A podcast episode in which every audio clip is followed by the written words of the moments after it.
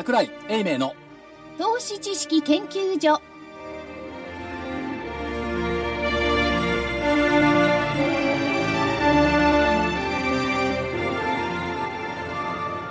投資知識研究所場外乱闘編銘柄バトルロワイヤル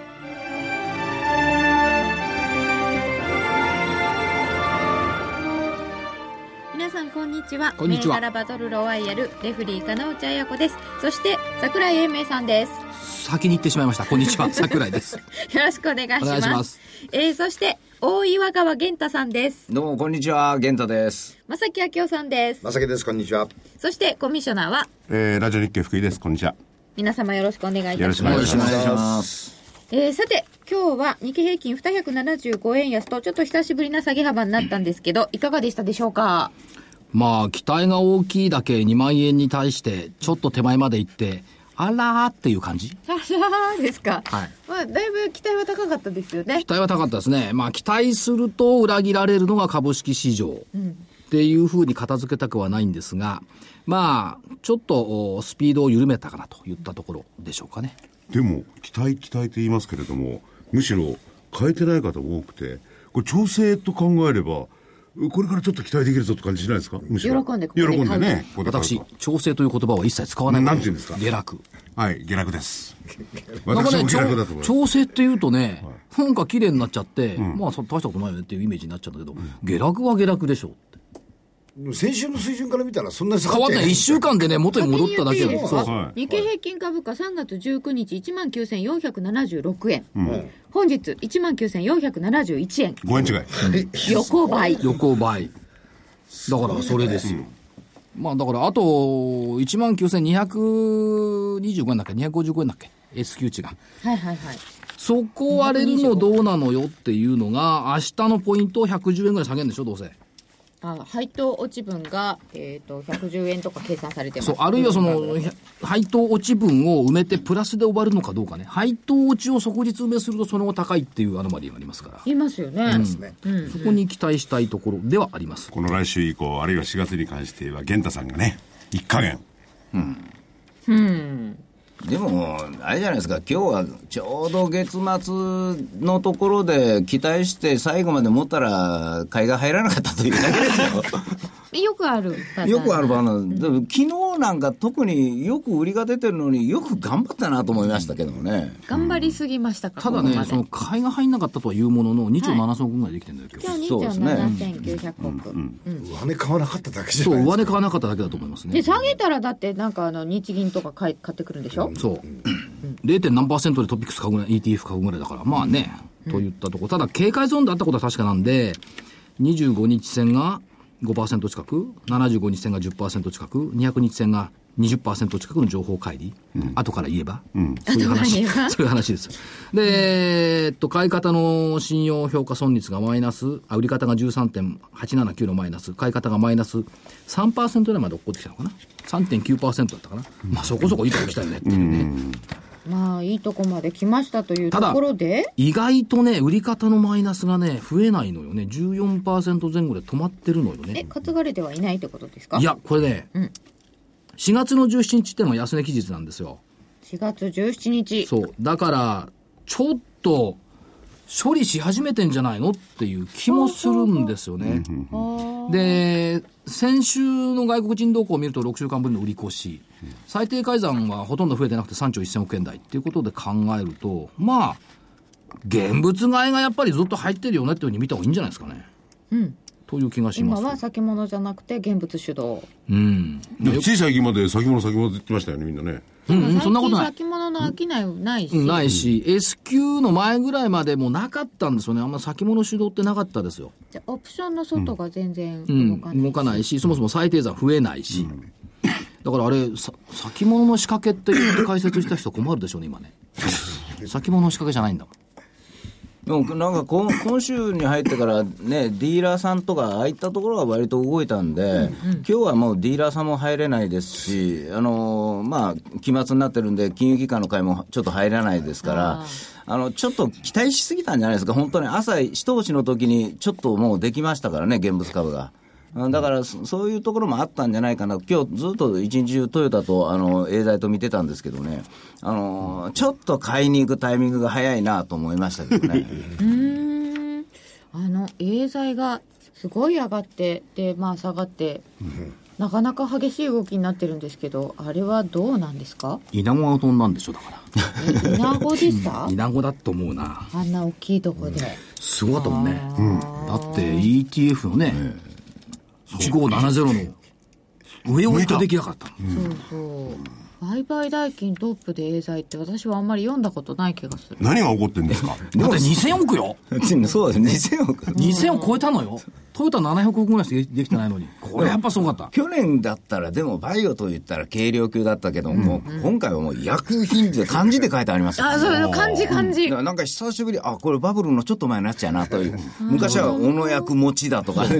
なんか浮かびましたから農ね。薬品も出てましたねセクターでいくと科学に入るんですよそうなんです。4000番台だ多分今年の、お業種別の値上がり率でいくと科学って1位か2位なんですよね、科学のセクターって本当ですよ。ETF も、去年もね、ETF ね、科学の ETF って上がってるのよ。でしょ？セクター別ねセクター別に見るとねほって気がついてみたらあ科学って今年パフォーマンス良かったんだっていう普通のの科学も意外といいですよいいんねですよ、うなん。のです。私らしいから、えー一言言わさせてもらいますと、去年の今頃、住友化学をあの皆さんに言ってたんですね、でそれが動き出したのが9月の後半ぐらいからで、今頃になって、あ あの皆さんがあのお持ちいただけましたかと聞いたら、いや、そんなもん、い何の話です？みたいな話になりました。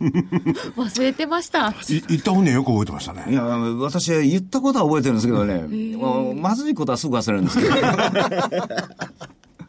でもそれぐらいかかってですが、もうラストのここ2、3ヶ月、すごかったです、価格は。だからここから考えるのは、今の株価よりも高い株価で買ってくれる人がいるかどうか。要するに2万円をつけたとしたらね、2万円から上を誰が買ってくれるのかっていうことを考える時期になってきてたんだろうなという。じゃあ誰が買うんですか？って考えて、ちょっと考えてくださいよ。誰が買うのかとか。買うのは3つ。はい。2万1000円ぐらいになったと2万500円でもいいんだけど、これはね、日銀買いますよね、ETF2 万円でも。みんな黙っちゃった。なんで？だって2万500円になったらそれより下だったら買うんだからさ。ETF を買うでしょ？だから、まあ、機関投資家も買うでしょ？で、2万円になると風景ちょっと変わるから、外国人も、まあ先週売り越したけど買うかもしれない。12兆円も貯まった MRF をどうするんだ、ここの動きでしょうね。で、この人たちがどっち向くのっていうのを今考えるべきなんだろうな気がしますけどね。2万1000円でもって買う人がいないんだったら今買わないですよね。そう。そうなっちゃいますでしょ？よね1万9500円で買って、いくらで売るのって言って、いやー2万円で終わりでしょって言ったらもう500円しかないでしょって話ですね。買わないです買ね。わないですよ。だから今買ってるってことは、下をどう ?1 万8000円とかで見てるとするでしょ、下1万8000円のリスクだったら、上2万2000円のリターンじゃないと買わないのよ。ということは2万2、3000円のリターンを見て、今買ってる人は買ってる、っていうことでしょ？多分。だってリスクリターンからいきゃさリターンの方が多くなきゃいけないんだから。でも、お大きなところなんて別に少し動きはそれでいいわけですよね。その2000円だ3000円だってカウンカウントしなくたってね。短期の方々は。短期の方々はね。うん。まあね。でも今回はね、こう、なんとなく加熱感がないんでね、あの、一昨年の5月、1000円ぐらいダーン下がったじゃないですか。あの時は、あの、いろんなお客さん、自分の手持ちが3倍になったとか5倍になったとかいう話がありましたけども、みんな今日300円ぐらいバーン下がってても、まあ私関係ないですから、みたいな。だからね、やっぱね、売っちゃっててね、手持ちの曲が少ない。それ言いますねっていうのと、もう一つは、持ってる株が動いててくれない。そうなんです。なあ蚊帳の外、だから去年の、あの玄ちゃんが今言ったみたいのは割と小型株が動いてたじゃない。動ですかきましたね。ですよね。その代わり大型の主力株ってあまり動いてなかったわはいけです、そっち持ってた人はいい思いしてなかったわけですよね、だけど今年は逆にそちらの方を持ってた方たちはそこそこニコニコしていて小型物を持ってた人たちは関係ないよねって。去年の5月前とは全然違う気がします様相が違います、うん。ファナック、トヨタ、ユニチャームじゃね面白くもなんともないよね。動いてるけど。動いてます、そうか。それが動くんだったらこの番組いらないもんね。そんなことないと極思いますよ。論すると。だ誰が見たってわかんじゃん。おかしいな、俺、ソニーとか、あの新日鉄とか、今日頑張って言おうかなと思ったんですけど、俺、ダメですか、あの、01とか02とか、そういうのダメですよ。えー、そうですか？だってエーザイが売買代金に1それだ。っになるんですよ。たら業種別 ETF 見てたら面白いね。そうなのかそうか。じゃあ今日はどんな銘柄が出てくるのか楽しみにしたいと思います。その前にまずはお知らせを挟んで先週の振り返りです。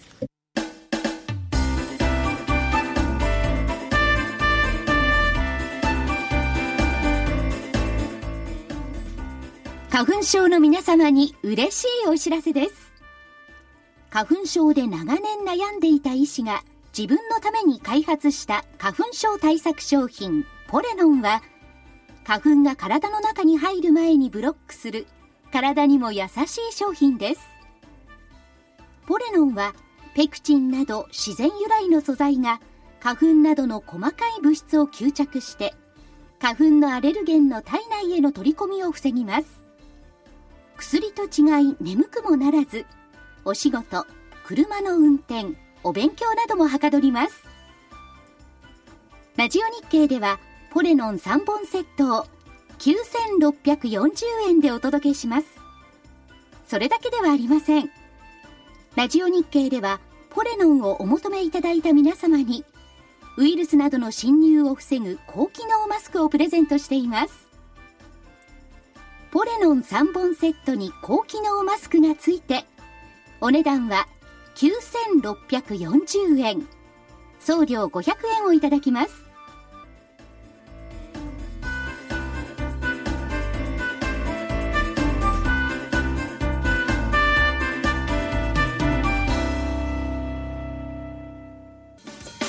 銘柄バトルロワイヤル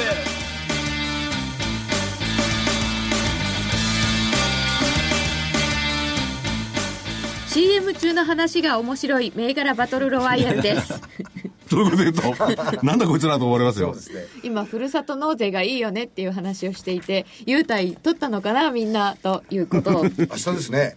もう今日でも確定しちゃいましたね。今日で確定しましたが、これね、皆さん優待はどうしたでしょうか？一言一言言わせてもらっていい？どうぞ。優待ってみんな騒ぐんですけど、あれって株が上がんない時代の産物じゃない。で、え？あの企業が株も上がらないのですいませんってお中元ちゃうちゃうちゃう、だから、興味を持って株主になってほしいっていう意味合いがあるんですよ。だからあの、本業に絡む優待っていうのはいいと思うんですよね。ところが、どういうわけかみんな優待優待って言い始めて、で、挙句の果てに来るのは、あれじゃない、クオカードとお米ばっかりじゃない？それっていかがなものよっていう気がして。そうじゃなくって、投資家さん、あなた方本当に求めてるのは優待なんですか？利益なんですか？っていうことを考えると、配当とか値上がり益で報えるっていう方がね、やっぱり正当であって、まあ、クオカードの優待が増えたからって、それで日本のと株式市場が良くなったとはとても思えない。ですね。そうかあとじゃそうですよだねから本業に関係ある優待はもちろん歓迎なんですよ。あの電車の優待パスとかね、そういうのありなんですけど、そうじゃないのはいかがなもの？それだったらその分のお金、設備投資に回してもっと株価上げてよっていう。本数の ROE であるとか、外国人投資家そんなもん来たらびっくりしちゃいますよね。なんでこれ。やあれ日本独特なんですか？っぱりお中元の文化じゃないですかね。なるほどねでも昔からあったんですよ、優待、株主優待っていうのは。昔からあったんですけども、だからなんか当たり前のようになっちゃってね。クオカードとお米ばっかり来たってさ、しょうがないと思うんですよね。まあ、こういうことを言うと優待好き派から怒られるんですけど。怒られますよね。うん優待好きいっぱいいますあの、よねそういうのを考えてね、あの、全部配当利回りとかに換算して、で、持ってられるかなりいますからね。日銀の優待券どこ、あ、まあいいか。現金でくれる。元気でくれる。日銀券、いいですね。あの化粧品なんかでなんかサンプルみたいなのが来てこうお客さんの声を聞かせてくださいみたいなのはいいなと、だから本業に絡むものにみんなすりゃいいんだけど、だけど、この間金本言ってたけど、どうするんですか？うち元気元気レンタルの乗車券でも配るんですかって言ってたけど、それはちょっと無理かなって。試しに乗ってみる。乗ってみたいかも、さてそれでは先週の振り返りです、まずは先ほど申し上げたように日経平均株価は横ばいでしたので西軍が下東軍が上黒船が横、ということになってたので黒船さんが当たりですはい。あ、これ横だ5ったの？円ですか？私横です。素晴らしいね、正木さんの相場感は5。円です。先週バラバラだったんです。はい。ということで、えー、っと、銘柄いっちゃっていいですか？行きましょはい。はい。では、西軍から三菱製鋼5632。263円から高値266円がありましたが、本日は261円で終わっております。残念。×です。まあ仕方ないですね。1円に足をすくわれましたね。いや、でも思った以上にね、あの、さっきの話じゃないですけども、配当を取らなかったなというところがありましたね。2円50銭あって、まあ中身も PBR も安いんですけれども、こういうのじゃないねというのを、まあ言われたような気がしましたよ。えーもう一つ、アキレス5142は、155円から161円があって、156円。ちっちゃい丸。まあまあ1円日経平均と一緒ですね。あ、そうだ、そうですね。ええあの日経平均の元太と呼んでください。5円安で1円高。えー、日経平均の源太さん、それはない。いやない、ない。本命富士世紀6400。148円から高値154円がありましたが、終わりは149円。また1円ああ、1円のまた。すごいなまあ最近刻んでいくように。これね、ちょっとね、あの、言っときます。富士世紀って、富士山の富士じゃないのね。そう。二つとない。そう。なのよ。ラジオだけで聞いてると、そうか、そうわかか。んないんで、で、コード番号は6400なんですが、やっていることは、先週さっぱりわかんなかったと思うんですけど、じ 自動車とかデジカメの金型やってる会社はい。なんですよ。で、この間赤字だったが、これは海外工場の資金だった。これ、後から考えたら、あ海外工場を作ったから、投資があって赤字になったのね。そう。来期の売り上げは載せると言っているのに無視された。これがまた分かんなかった。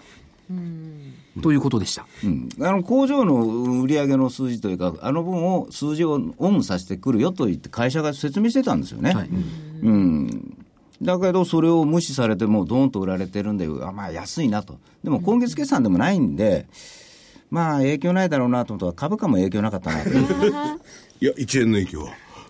なるほど。瞬間154までありますけどね。あ、6あれだけ円ねありますよ。うん。もう一つが、参考程度ということだったテックファーム3625。1879円から2180円まであって、2千飛び72円。これよかったよね。参考がすごいの？だから私、外れてるんですよ。これを参考にしてるんがいかんという。なんか、なんかおかしいっておっしゃってましたよね。いや、なだから私ね、こう説明するの苦手じゃないですか。で、板状況というのがやっぱり僕らはこう見てて、どうも一番頻繁に安値でもこう、買い物がすこう、スッと入ってくるんですね。そういう銘柄の方が、あの、先週はというか、まあ良かったんですよ。そうじゃなくて最初のこの3つの銘柄は、常識的にこういうものはというのは、やっぱり常識的に動かなかったという、悲しい結末だったという。だから、多分ディーリング相場になってるんだと思うんですよ、今。ちょっと質変わってる。うん、質変わってると思います。でもテックファームは賑わったよね。ねえ今週前半。はい、月曜からなんかちょっとカジノがどうのっていう話も出ました。ということで、テックファームが、まあ、参考程度だったんですが、丸です。えー、×が1個。東軍、本命が岡田アイオン6294、1154円から1200等円が23日にありましたが、終わりが1132円。松。惜しかったな。3日後これオカダアイヨンってここで聞いたんだな。いや、東証がやる日は出たってあってそんな。いやなんかなんか気になってわオカダアイヨンって。何回も押しちゃって今週。そうでした。名前がでも気になる名前ですよね。岡田愛音。なんだろななんだろう、ねな何なんですか、うん。オカダアイヨン。アイヨン何なんだろう。続いて。わかんない。気今度聞いとこて。ぜひお願いします、えー、6099のエラン。2232円から2400円。2330円が今日の終値。25日の高値が2400円、これは5日続伸になってます。丸、すごいじゃん、この下げの中で。ね。と自画自賛。エラン丸です、う。ティアサポート。ハーモニックドライブ6324は2341円から2512円。これね、月曜日かな、どっかレーティング上げたのよ、たまたま。おおそうなんですか、番組聞いてたのかな、そんなことないよね。それは。でもこれロケットスタートしてましたもんね。番組聞いててレーティング上げたら楽しいね。すごいね、そういうあの19日から。人がいたら。5日続そうそう。伸あのー次の日、パッと見たら、あの、カって書いてあるんですよね、あの、ボードを見ると。あ、会計杯だなと、どこまで行くのかなと、いつまでも寄らないんだな、こいつと思って見てましたね、それ。やっぱりね、トータルモーションコントロール、動かす止める、この技術はね、必要っすよね。株価は止まらなくたっていいですけどね。だけど、同じような、は、あの、あの、トータルモーションコントロールのナブテスコは下がったんだよね、これね。ナブテスコは3600等円から3600円ちょっと下がりでもナブテスコ行ねってきたけどね、やっぱりいい会社だいいね。なんか良さそうだね、これね。ナブテスコは昨日商いがちょっとできたんですよ、下から上、あれが今日ちょっと全体が弱かったんで、こう売られてる部分で、僕も強いと思いましたよ、今日、あの今日下がって強いと思いました。ずーっと死ね取ってるもんねなん。かそんな感じするね。僕、最近ね、自分の銘柄見なくなりましたもん。ドキこここで聞いた銘柄じーっと見てる方がね、勉強になると思う。実はね、この会社いつ行ったんだっけな。23日に行ったんですよ。月曜日。で、社長さんの取材をしたんですけど、いやー、昨日帰ってきたら朝3時だったんだよね。って言われて、別に飲みに行ったわけじゃん。ロンドンから帰ってきた。海外 IR から帰ってきた。で、3時に帰ってこられて、じゃあ疲れてるから、取材も短いかなと思ったら、90分。びっちりしゃべっていただきましたかあるんだ、それだけ。話したいことが。そう。やっぱね、企業には訴えたいイメージがあるっていうね。すごいポジティブですね。で、最近ほら目立つじゃない、ナブテスコなんですこっていうコマーシャルが。あの、かわいいかわいい。あれね、最近ね、非常に、あの、目につく宣伝をやってるんですけども、まあ、採用のためもあるんですけども、朝日新聞にね、あの、連載を、漫画でこう、ナブテスコの紹介連載を高校野球の時にやったんですよ。でね、年末にね、ナブテスコカルタ作ったの、朝日新聞で。そしたらね、5倍も応募が来て、すっげえ人気だったって。言ってました。ナブテスコカルタ。カルタ。カルタで業態戦カル。タね。やってることがね、非常に多いから、カルタでも作らないと分かんないのね。まあ、ロボットもやってれば、新幹線もやってれば、航空機のね、あの、フライトシステムもやってるし、いろいろやってるからね、全部カルタにしたんだって、商品を。面白いですね、面白い。発想い。いですね。ナブテスコ6268は3600円でした。参考リソル5261は277円から272円。ということなので今日は勝負が難しいですね。いやバツ1個しかないから西軍の勝ちにしていいやったですかー !3 勝目。甘えさせていただきましょう。とうございます。おめでとうございます。さあ、今日は赤飯だな。おめでたいなんかちょっとでもこの、あれだな、確かにバス1個しかないっていうのはり十分な理由ですけれども、1円ですよ。1円。1円を割るものは1円になるんですよ。これはまあ、前と違って、あの、1円だ、総合利幅でいけばこっちの方が多いよ。それはもう、もうこういうのやめた、この論理は。そうそう。その論理はね、成り立たない。でテックファンも面白かった、うん、そうそう。でも、この間から1円ほどマイナスとか、そんなんばっかりですよね。そうですよね。だから多分、あの私が今の相場の負け組の代表だと思うんですよ。あのそういうなんかベタな株はあんまり動かなかったなという。大丈夫。これから負け組の代表銘柄が紹介される。私、見え張っていい銘柄にしようかなと、寝がさえようかなと思ったらダメか。うなずいてる。うなずいてる。負け組代表銘柄。全部、全部負け。え？そうなんですた体調どうだったんですか？嘘。はいあの、日経平均だけ当たって、あと全部負け。そうなんです。日経平均横ばい黒船さんが当たりだったんですけど、はい。はいとうとう5332が1759円からに、えー、と24日に1765円まであったんですが知ってます。今日1715円ではい×です、はい、そうです。そして本命優先。うん。9101 382円から369円。4日続落×やっぱり PR16 倍も配当利回り1.6%も PBR0.86 倍台も効かなかったってことなんですよ。通りでございます。今日はね。三菱重工7011は683円80銭から670円80銭になってまして×なんです。あのー最終コーナーでもってこういうところが来るのかなと思ったら、こちらの方を見向きもされずにいましたんで、あでも最終コーナーじゃないのかも。えーだから、まだね、ひょっとすると、これは初心に帰れということかもしれない。と思いまして、今日は心を入れ替えました。後ほどご披露します。でも黒船さん銘柄って全勝とかあったじゃないですか。ありましたね。今回全抜でこの大型株が全抜ってやっぱりちょっとなんか変わった？うーん面白いですね。うん、本人はあの一応至って、えー、爽快でございます。おはいということで先週の復習終わりました、はい。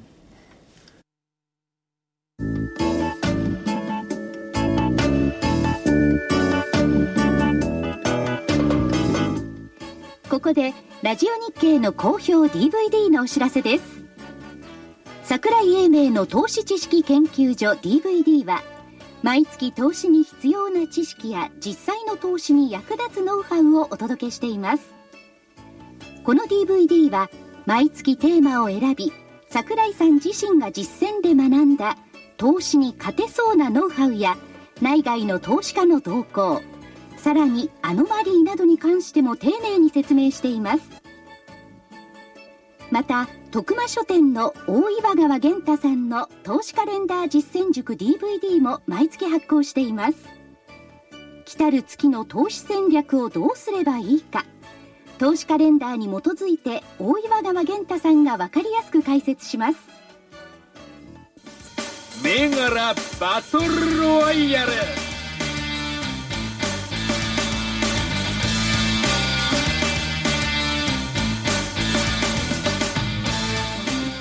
それでは今週のバトルです。まずは日経平均株価から伺ってまいります。横ばいを当てた正木さん来週はどうでしょうか、えー、来週再来週ともに、えー、上です。再来週って聞いてないよ、い別に。やあいやですから、私は上で。上で。再来週のまで言っちゃうのもう、うん言っすごいよ。ちゃいます。なぜに？あのー第2週ぐらいまで桜井さんがあのー現代に書くらしいから。そうやって人の、人の穴までを取らんといて。いや じゃあなくて僕あのーこの年度末に近いところはちょっとマイナス部分があったらいいなと思ってたのと、えー新年度この13月のパフォーマンスが比較的あのファンドマネージャー的な立場でいくとあの精神的にも非常に良かったと思うんですよ、ですからあのおこの12週のところは多分このままえーしっかりした展開が続くというふうに思ってます。はい。はい。上で、では西軍はいかがでしょうか？いやーまあ明日は買い物になるとは思うんですけどね、難しいんですよね、今度、先ほどの話じゃないですが、誰が買うかという話になってきたときに、新営業年度でみんな頑張ってくれるかなと思ってね。だからタイミング的には、まあ、下あと200円ぐらい欲しくって、そこからの戻りで、えー横ばいというのが、まあ、基本的なんです。だけど、あのーまあ、新たな気持ちでスッと来ちゃうんで、意外に今日下げた分は、もう早くめちゃうような気がするんで、やっぱりプラスと見るのが妥当だと思いますけどね。じゃあ上ではい、上で。そうなんだ4月の2日ですね来週はねもう4月でもうこれで出てくるんだ、次にはね。上に決まってる。そう決まってますからね来週はじゃあ勝負なしってことで、涙の数だけ強くなれるよ。もういきなり歌いきましたよ負けないでもう少し。2万円まで駆け抜けて。ああ、ということでで、来週は2万円いくんですか？確実。いや確実なんてあるわけで。駆け抜けていくと思っている。駆け抜けちゃうんですかね、バーって。抜けちゃう。2万円なんか抜けたらビビビビりますよ、売り方。あ、それあちゃーみたいなね。あの一つはね、日経平均がこう上がりすぎたんで、あの金融系のところが、もうどうしても3末売らなくちゃいけないのも発生したんだと思うんですよで、それを組み替えて、一番最初はまずセットしてくるので、それが何日か続くだろうと僕は思ってるんですよね。だから逆に言うと、第2週あたりがもうわからないですね。あの癖が出てくるんで。に。ど、ど、どういう意味ですか？あの運用者さんが、あの今までと同じ運用をしない場合があるんですよ。あだから出遅れなんかを買って、日経平均を横ばいもしくは下に向けながら、個別株でこう割安を買うというのがあるんです、時々ね。自分が昔、こう証券会社の時にその委託を公的から受けてた頃も、そういうのが時々ありましたんで。あのそれをね期待したのがね、はい。先週そう。言った銘柄だ群だったんですよ、ところがそこが買われてこないんで、エーザー買われちゃいました株のもんねそこにはいかない、まだ。まだいかないんですよね、やっぱり。という気。がするんです、うん、だから主力株で、遅れ？うん、わいや主力株でまだ突っ走ってしまう可能性はあるかなと思ってます。いや今回うまくねいや聞かない、えートヨタとかうまく押してくれましたからね、逆にもう楽になりました楽になりましたね、うん。そうなんだ。さてじゃあ、そそんなところで銘柄はどういたしましょうか、えっ、と西軍からでいいですか？ああ説明するのが難しいんですけどね、3668のコロプラ。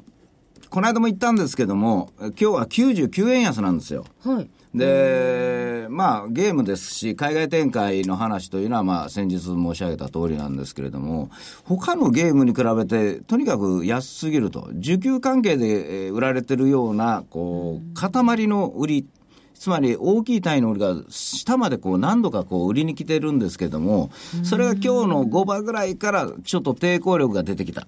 で、今日離れて、チャートから離れて陰線ですから、普通は良くないんですけれども、2月の抵抗したラインのところまであと20円ぐらいですから、下。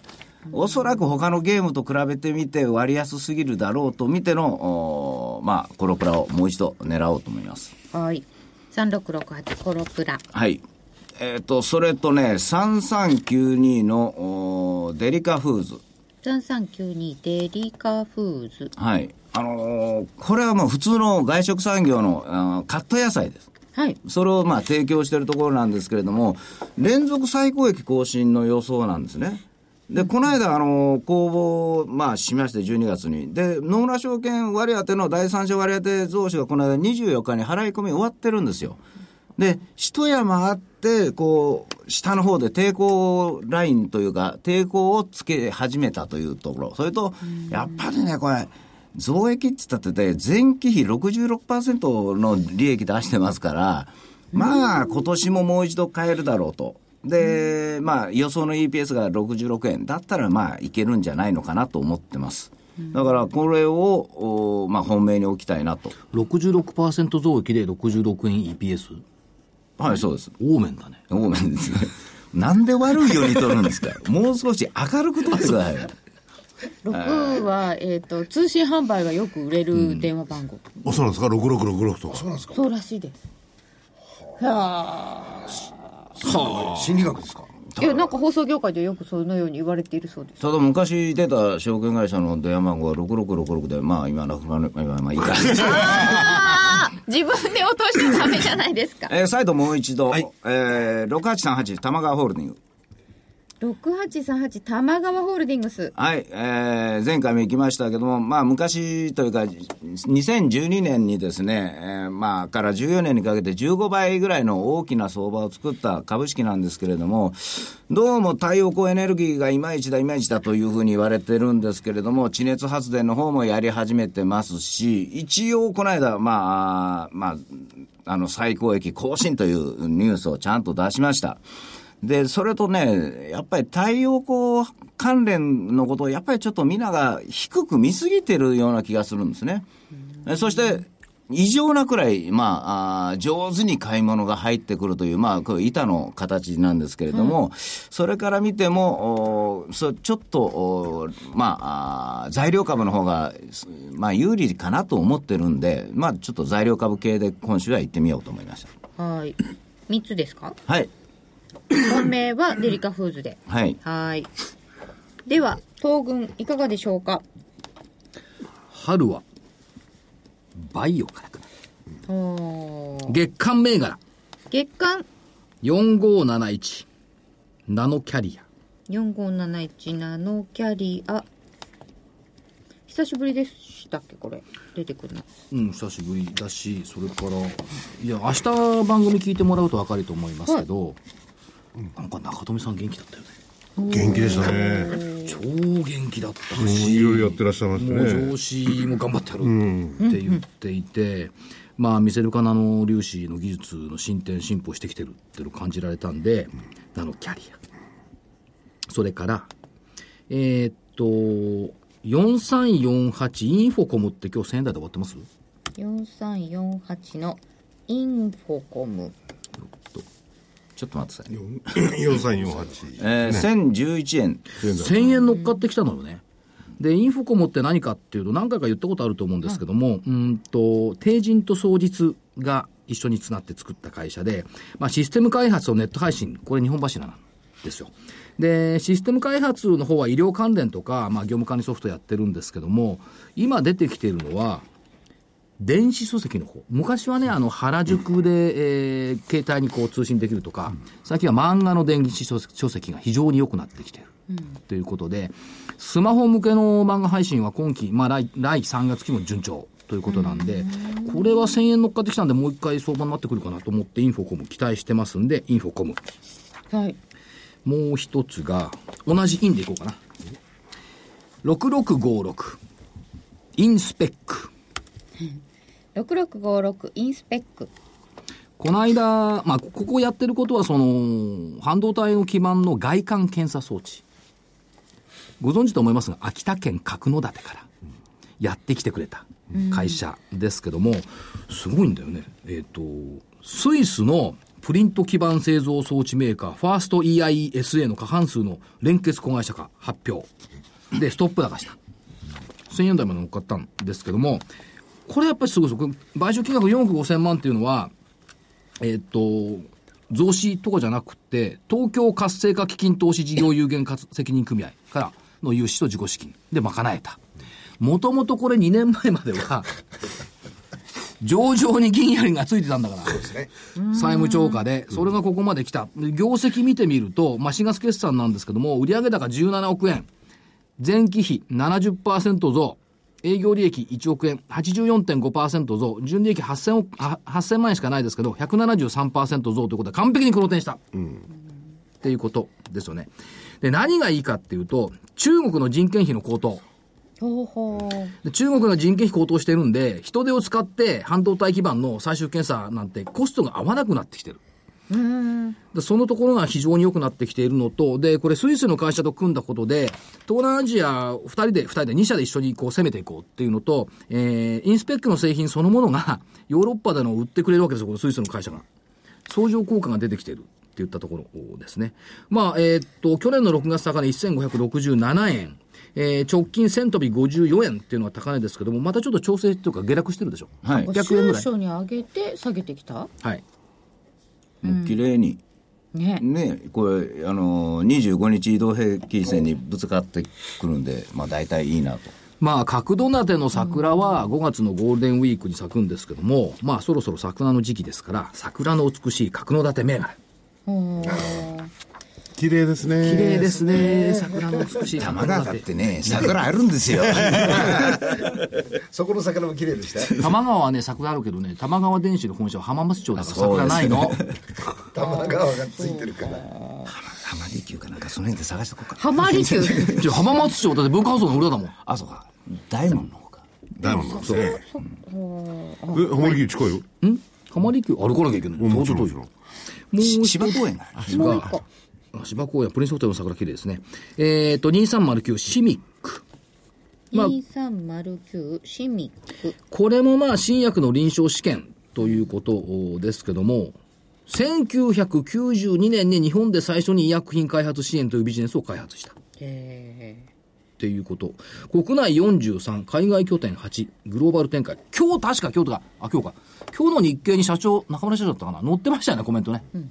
で、えーまあ、業績、来期業績 V 字回復を目指しているっていうことを考えていくと、まあ、ある意味ではそのバイオの一角でもあるんで、シミック。東証 IR フェスタに出てたの。出てましたね実は。で、非常に堅実な IR をやってた。いい会社だと思います。堅実な IR ってどんなですか？派手さがないんだけどね、こう、訴えるものがものすごいあったの、実は飾り。付けとかなんかに飾り付けとか景品も出すとかっていうんじゃない。全くないの。あくまでも淡々と投資家さんに説明をしているっていう会社だったんで、この姿勢はやっぱりすごいなと思いました。もう一個、3097物語コーポレーション。今日いくら？3097の物語コーポレーションは私も調べたなこれね、焼肉キング、それからね、丸源ラーメン、お好み焼き本舗などを展開しております。本日3890円3390円。東園だ。当円高。逆高よ。こうだで、えーっと、1949年開業おでん屋。これなんて読むんだろう。首首謀源氏かな。で、非常にその、なんていうかな、元気いっぱいの、うん、店舗展開をしてきてるっていうことと、えー、まあ、業績は非常にいいっていうことに加えて、ここの優待はね、自社の優待券 そりゃ外食ですからね、うん自社の優待券またはこだわりの米。これは納得できる。で、求めているのは忘れられない店、飽きられない店、卒業されない店。ということで。うん。なんかこれ非常に。で、たまたまこれ豊橋本社の会社なんですよ。で、豊橋に行った時にね、あのー物語コーポレーションの和食がね、ここに1店舗あるんですけども、これがすごくって、法人なんかが接待で使うと、接待先の車掌を、会社のマークを、コースターに印刷して出してくれる。びっくりしますよ、あれ。絵が細かい。これね、だから、こう、コースターに相手先の会社のマークが入ってんの。これびっくりしました。私は別に会社のマークはないから、一緒にいた大学の同級生の会社のマークが入ってたけど。だからそういうところがある意味ではおもてなしにつながるのかな。っていうふうに考えてるんで、物語コーポレーション。以上、何目ぐらいだね1、2、3、4、5。本命どれにしましょうナノキャリが月間にしたから、インスペック。インスペック本命で。はいはい。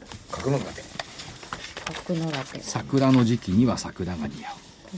桜井が桜が似合う そうか。言っときますよね。日韓現代の連載終わりますけど、間もなくね。私はとうとう渡辺淳一さんに近づきましたね。連載をすると日経平均が5000円上がる。渡辺淳一さん、そうですよね。もう、だからあと500円ぐらい上がってくんないとね、この、このアノマリーは成立しないんですよ。えあと500円1万5500円からスタートして1万9500円だから、あと、500円上がったら2万円まあまあ1000円弱ね。渡辺淳一アノマリーにいけるかどうか。ー挑戦。はい。では、黒羽、黒船さんお願いし黒ます。羽さん。黒原ちゃんゴキブリ見なくなっちゃった。僕ほらこの番組の中で、あのーなんていうのかなこうおまけみたいなもんだからごく一般的なところでいきますとななんですかおまけみたいっておまけみたいってまさかグリコとか言わないですよね違う違う違うだってほら2262グリコ。お二人はさすごくこう専門チックじゃない？はあ。僕あの外側からさっとマーケット見てるだけみたいな感じなんでそういう視点からいくと最近仕事が忙しいからマーケット見てないらしいよ。見てまいりますけども。なんかすっごい忙しいらしい。忙しいみたい忙しいんですよ。いやいやいやいやマーケットご活躍で忙しい。ご活躍で。忙しい。よろしい。でしょうかマーケットで見てる暇がないって文句じゃあ戻りましょう。ほら。はいはい。レフェリー怒られちゃうからあのね、福井さんがさっき1番2番はダメだっつったじゃないですか。だから3にしました。え、いきますよ。すごいですから今日は。こうこうです3はい7203、外れた。トヨタ。それ、ゼロ三だからって、そういうことでしょうか？いやいや、僕ね、あの、日経225よりかも、トヨタのあの株価を見てた方が、今のトレンドがわかるんじゃないかと思うぐらい、トヨタの強さって感じてるんですよ。ええ今までにないところのゾーンに入って、株価的にね。で、これでまだなおかつ買われていくとすれば、多分、とてつもない相場が始まるのかもしれない。かもしれない。ねトヨタが上場来高値を取った時にたまたま実況やっててね、拍手したんですよ。ああ。で、一緒ぐらいのもんでしょ。取引所シーンとしてて、浮いちゃってますね。うん、浮いちゃった。でしょ、うん、だけどこのトヨタが変わってくるっていうのは僕は変われてくるっていうのはやっぱ大きなあの流れの変化かなと思って期待もしてるんですけどね、ええ。で、えーこれで言ったら次に来るのは、2413M3 僕の好きな M3 その流れって単なる3の流れじゃん。そうです。だから言ったじゃないですか。今日は3でいくの、全て3です。で、えーもう一つの3はユニチャーム8113。8113今日は3並べでいきます。それでなんですか？散々な目に遭うとか。はいそうです。39です。あ、サンキューですか。はい。そうか。い。でえーね体しかしさ、何の理由もないの、これ。えユニチャームとかさ。これ全部ね、あのー増益率がものすごく大きいんですよ、はい。うん、なんで僕は。で主力になるだろうと。こういうセクターごとの。でユニちゃんは要するにそのおなんていうんですか、えー子供だとか女性だとかそちらの方が自動車はやっぱりこのだって GDP の中の0.4%ぐらいをこの一社でですよ。あ、トヨタ時価総額でもって4%ですよ、日本の全体が買われていくんだとしたらこういうものがやっぱり、いやあのぜひと買われていくだろうと。だからまだ時価総額を30兆円と見るか、いやー、もう30兆円と見るか、この違いだね。ですね、うん、だけどあのもし外人の投資家と僕がファンドマネージャーとしたら、これ持ってないリスクっていうのがあるんで、やっぱりトヨタは入れておくだろうなと。これ、来期大幅増益見込みで予想 PR12 倍ぐらいになっちゃうんですよね。そうなんです。12.4倍ぐらいなんですよね、えーの予想なんですよ、なんでちょっと買っておかないと逆に持たないリスクが出てくるかなと思うんで、えーその辺の期待もあります。本命トヨタですか？本命トヨタです、以上です。でもさ、正木さん乗ってるのスバルの車だったりとかいやそれとこれ別ですから。それとこれは別でしょ。うんそうですか。ね、なかなかスバル、富士重工の方は日経平均と。でも同じような動きですよね。似てるはいる。似てはいますよね。いや、チャート見るとトヨタの方がすっげえ綺麗よ。あ、綺麗綺麗ですか？右肩上がりにずーっとなってるんですよ。ちょっとフズバルをね、ガチャガチャしてんだ、今年。ガチャガチャだってそこまでがスバル主導でしたもんそこまではそうかった。おっしゃる通りなん。ですそうなん。ですいや、3人がね、上の予想してたら、今、先物が150円になったんですよ。あそう。うん。ちょっと下げてますね、まあまあまあ、一晩の間いやだって来週でしょ？来週ですかね。日の話じゃないでしょ？まあ僕そうなんですけど僕も一回200円下げてから言いましたからね。ああ、にうまいこと言うとこ。お知らせいいですか？どうぞ。えー、今日、じゃあ明日ですね。27日金曜日。桜井英明の投資知識研究所4月号。中吊りは、中吊りってあの広告、電車の中でぶら下がってる広告がありますね。えー雑誌などの。えー中吊りは情報の宝庫。えー中吊りで相場の先が読める。英明の中吊り分析術で人の先を行け。まあ中吊り分析術と同時に投資家のこの心理。もうこの中でどう測るかってことをですね、いろいろ教えていただいております。なおかつ、この聞き手、えー、金内レフェリーなんですが、金内レフェリー、心理学強かったですよね。詳しかったね。詳しかったね。そんなことないですよ、うん、大したもんだったね。横文字の、それはそうですね。いろいろ俺なんか直されちゃいったもんで、それ違いますよ。とか言ってや、あれは常識の範囲の。聞き手の方が強いんだ。まあ、その、中吊りとかそういういろんなものからですね、相場をどう読むか。で、なおかつ、えー今回のやつはその中吊りだけではなくて、投資心理。心理ね、これに関しても、おどう読むか、どういうものが投資心理であるかということをですね、えー所長がいろいろ解説していただいております。えー価格8640円、送料別途いただきます。そしてですね、えーっと、また明日なんですが、えー、あ、今日まず、今日のごめんなさい。今日のいきますね。今日えー、伊藤俊弘さんの、どこで買うか、どこで売るか、売買タイミングを味方につける秘密はこれだ。実際のいろいろこう、チャートを見てですね、チャートのこの辺で買い、この辺で売れと。まあ、あー売買のタイミング非常に難しいんですけれども、伊藤さん独自のお方法、秘策をですね、えー DVD の中で教えて、えーくれています。えー価格8640円、送料は500円。そして27日明日、えー日本が誇るアメリカ通、馬淵春吉さんの DVD、えー、著書が聞きてやっております。えー経済情勢よりも政治情勢に注意しろ。世界の地政学リスクを正確に、正確に知り、投資リスクをこう防げ。ということでですね、えー中東、あるいはウクライナなど、えー地政学的なリスクと言われているものをですね、いろいろ解説していただいて、まあアメリカはどう動くのかということも含めて、えー日本の投資、えー今後どうなるかということを、馬淵春吉さんが DVD の中でお話ししてくれています。こちらも価格8640円です。いずれもお求めは東京0335954730です。あと1分になってしまいました。希望を込めた兜町ポエム、ハローグッバイ相当古いなこれ30年ぐらい前なんだけどビートルズの歌じゃないですか？紅茶の美味しい喫茶店ってやつああ、そねうか。株価の上がった兜町1万円台にグッバイバイ。そしてボードに赤い数字が株価刻むたび行ったり来たり。できることなら生まれ変われるならいつもこんな可愛い相場に出会いたい。株価は銀のスプーンで相場の動きをくるくる回す、2番。15年ぶりの向こうには遥かに遠いバブルの日求める夢はまだまだ遠い。まるで辿った時間をなぞるみたい、できることなら生まれ変われるなら今の春の綺麗な夕日のままで静かにそっと燃えながら相場の動きにワクワクしたい。綺麗ですね。綺麗相変わらずですね。でね。もだから30年前じゃないですねこれ。1万円にグッバイバイ。あちょうどそ20年さ一だいぶそ前んなもんだよ。あグッバイバイ。2万円2万円だってことですか？そうか。ね7、8000だもんね。はい。うん。ということで綺麗に決まったところで今週はそろそろお別れでございます。皆様また来週お会いいたしましょう。失礼します